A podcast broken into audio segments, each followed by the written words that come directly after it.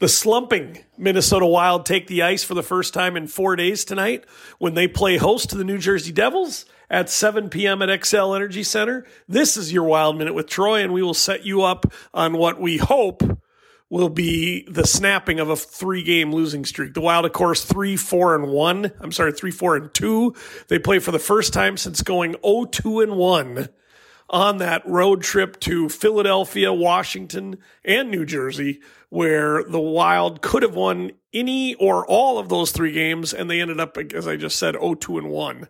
And the uh, one was, of course, that seven player shootout where Darcy Kuemper shut down the Minnesota Wild seven straight times, and eventually the Capitals scored and stole two points out of that game. So I'm bearing the lead after missing seven games. Matt Boldy returns to the lineup tonight. He'll be reunited with his second line mates in Joel Eriksson and Marcus Johansson, and that is probably the best news the Wild have received in several several days, even weeks, with that injury list getting longer and longer, and losing.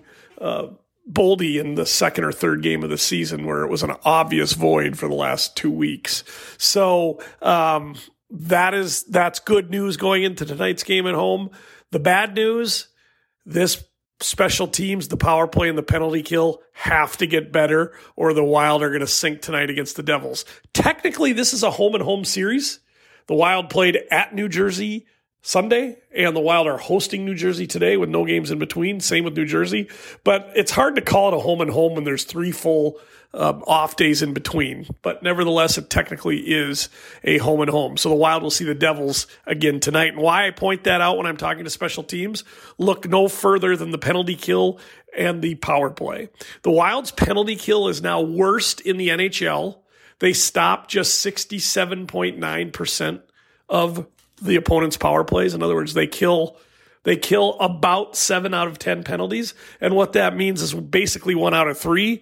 What that means is every game they give up at least one power play goal, and that's worst in the league. The reason we bring up the Devils, they're on the other end of the stick. Their power play is number one in the league, and they score 42% of the time when their opponent's in the penalty box. So that's going to be something that the Wild worked on a lot yesterday in practice and certainly in film rooms and, and uh, on the computers. But the reality is, we'll see tonight. You have the league's best power play in New Jersey and the league's worst penalty kill in the Wild. Now, the good news is, is um, Jared Spurgeon, we'll talk a little bit about this later, but Jared Spurgeon is coming back soon, but he won't be here tonight. Spurgeon, one of the keys to the power penalty kill. Um, they've missed him, obviously, on the PK, but they've missed Freddie Gaudreau too. So neither one will be in the lineup tonight. Good news is Spurgeon will come very soon, but for tonight, you got the league's worst penalty kill against the league's best power play. Best way to solve that problem? Stay out of the penalty box. The other side of the coin there is the Wild's power play, 23rd in the league, scoring just 13.9% of the time uh, when they have a five on four advantage. That is carryover for, from last season, and certainly we saw this exposed against Dallas in the playoffs. But uh, we can talk injuries. We can talk about playing with a hand behind your back. We can talk about opponents. We can talk about this. We can talk about that. At the end of the day, if you're going to be the league's worst penalty kill and in the bottom third for for power plays in the NHL, you are not going to fare well. There's just no way to overcome that. So that's something the Wild have to fix, and they have to fix it soon because it is a big Achilles heel. So we mentioned uh, Boldy's in the lineup. So tonight's uh, lineups that we saw in practice today. Uh, top line stays the same. Hartman centers Kaprizov and Zuccarello. Eriksson Ek uh, centers Johansson, and as we mentioned, Matt Boldy. It will be fun to see that line uh, back in form, hopefully. Um, Rossi is centering that third line. Foligno, Patty Maroon moves down to there from the second line. And then uh, Connor Dewar uh, is centering Brandon Duhaime and Vinny Lettieri. So not a lot of movement in this lineup other than uh, we won't see 11 and a 7 for the first time in a while, and that's because of Boldy's return. So at least the Wild are playing with 12 healthy forwards. And then the blue line pairings Brodin and Faber, Middleton and Mermis, Merrill and Addison. And after Brodin and Faber, it's a tremendous drop off. We talked about that at length in yesterday's pod. Um, the defense, the blue line defense has been largely terrible, and the team defense has been bad too.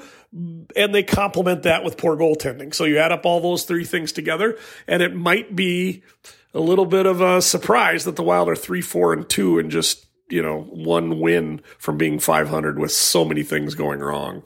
Philip Gustavsson, the Gus Bus, draws back in net tonight. He's making his sixth start of the season. He's 2 2 and 1 in five starts so far, including that season opening shutout three weeks ago tonight.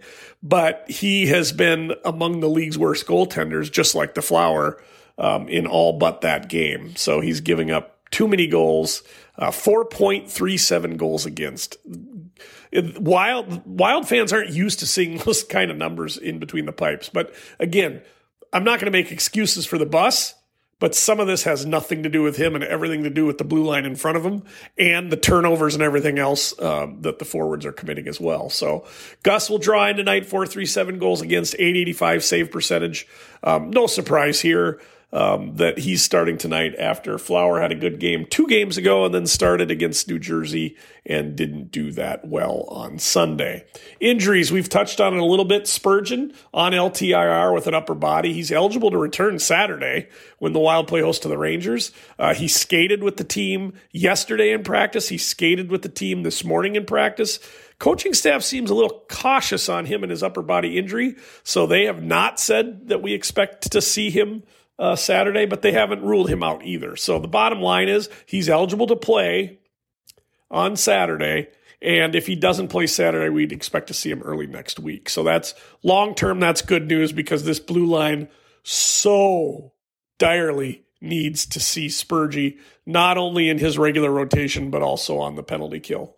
Um, because what will happen, of course, as we know, is Middleton will rejoin Spurgey on the top pairing, and then that allows Brodin and Faber to play exclusively Faber to play exclusively with each other, except on the special teams where they go in and out. But um, you've seen it. You've seen Spurgeon's a- absence negatively impact Brodin and Faber. Faber, nothing but good things to say, and we can be critical of him. I mean, he's young, but that doesn't mean he's above uh, criticism.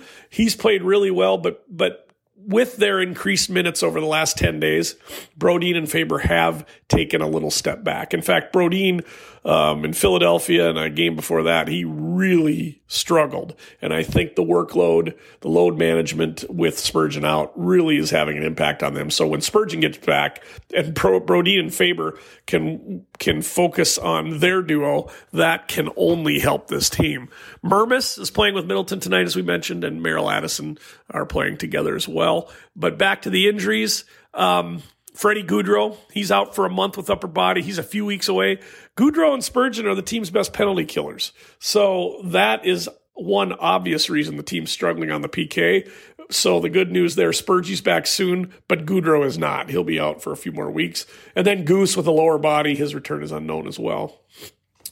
So yesterday's pod, uh, I touched on some of the, the negative vibes with the Wild, Kirill slow start, leaky defense, bad goaltending, the injuries, missing two of the top five players for three weeks, and then of course the specialty teams woes. What I didn't touch on are the positive vibes. Again, with all that has gone wrong with the Wild, they are three, four, and two. And some of those reasons that really are good for the future Marco Rossi's having a great season. Great start to the season. He's good on the puck. You notice his muscle out there. He reportedly put on about 10 pounds of muscle. He's not just getting pushed off the puck. He's making players better around him. And this is just going to be an exciting year to see Rossi continue to develop into the player that so many people expected him to be by now. He wasn't so far, but he's off to a great start three weeks into the season. And we'll keep an eye on number 23 and see how long he centers the third line and doesn't climb up into a top six forward position. Another positive vibe Brock Faber. Gopher playing solidly. He'll lighten the load. His load will lighten when Spurgeon returns. And as I already touched on, I look forward to him and Brodin playing solidly together in a more of a set, controlled, structured environment once Spurgeon returns to the blue line. But can't say enough good things about Brock Faber and so many plays where he's rescuing veterans and he's rescuing players who've played hundreds and hundreds of games in the NHL, and he's covering up for some of their inadequacies. So uh, exciting to see both Rossi and Faber play as much as they are, contribute as much as they are, and see their minutes continue to get increased. Another positive vibe: Senator Center Ryan Hartman, who we've been pretty consistent on. We think that he'll end up on a line with Foligno long term now that they've signed him to a long term contract. And eventually, we'd like to see someone like Rossi center that top line. But you can't argue with what Hartman's doing with the with the top line slumping. With Kirill having the same amount of goals as Dakota Mermis, that's two. It's good to see Ryan Hartman fill that void after that slow start from his, his line mates. And he got the NHL's third star of the week for his five goals, two two assists and seven points in four games last week, including that hat trick against Edmonton a week ago Tuesday, which was the last time, uh, incidentally, that the Wild uh, left the ice as a winner. And then finally, one more positive vibe. Patty Maroon, when the Wild signed him, it was almost and oh by the way. The uh, Billy signed a thug to play that fourth line and to give a little energy into the room since both Ryan Reaves and uh, Matt Dumba are gone.